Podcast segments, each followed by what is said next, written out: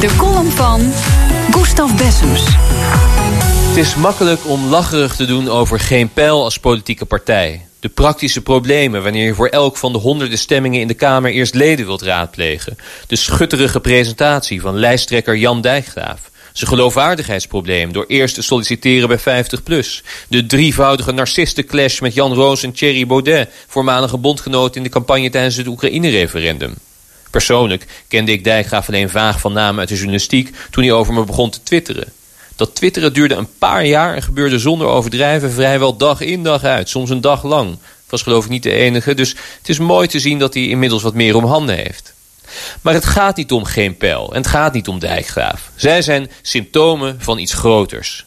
Ze reageren direct op het Oekraïne-referendum. Dat formeel raadgevende referendum is tevoren door de regering zo'n beetje bindend verklaard... maar toen de uitkomst niet beviel, het verdrag werd afgewezen... besloot Rutte om te gaan rekken en marchanderen.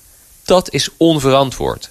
Of hij had een vent moeten zijn vanaf het begin zijn eigen koers moeten varen... of hij had zich moeten voegen naar het resultaat.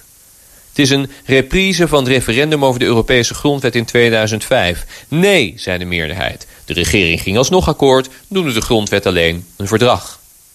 Dit gedrag is een groter probleem. Het komt van mensen van wie meer mag worden verwacht.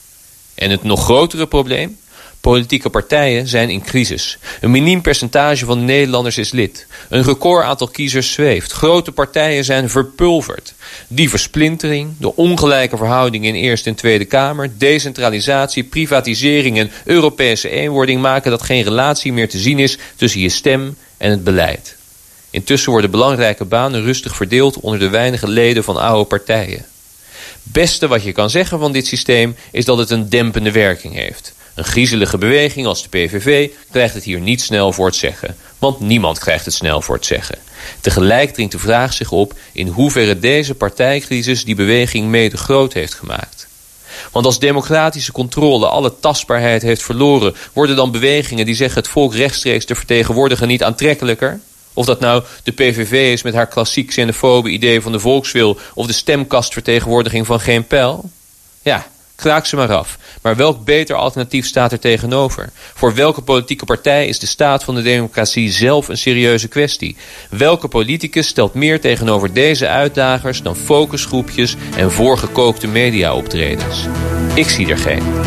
De column van Gustav Bessems kunt u terugluisteren via bnr.nl en de BNR-app.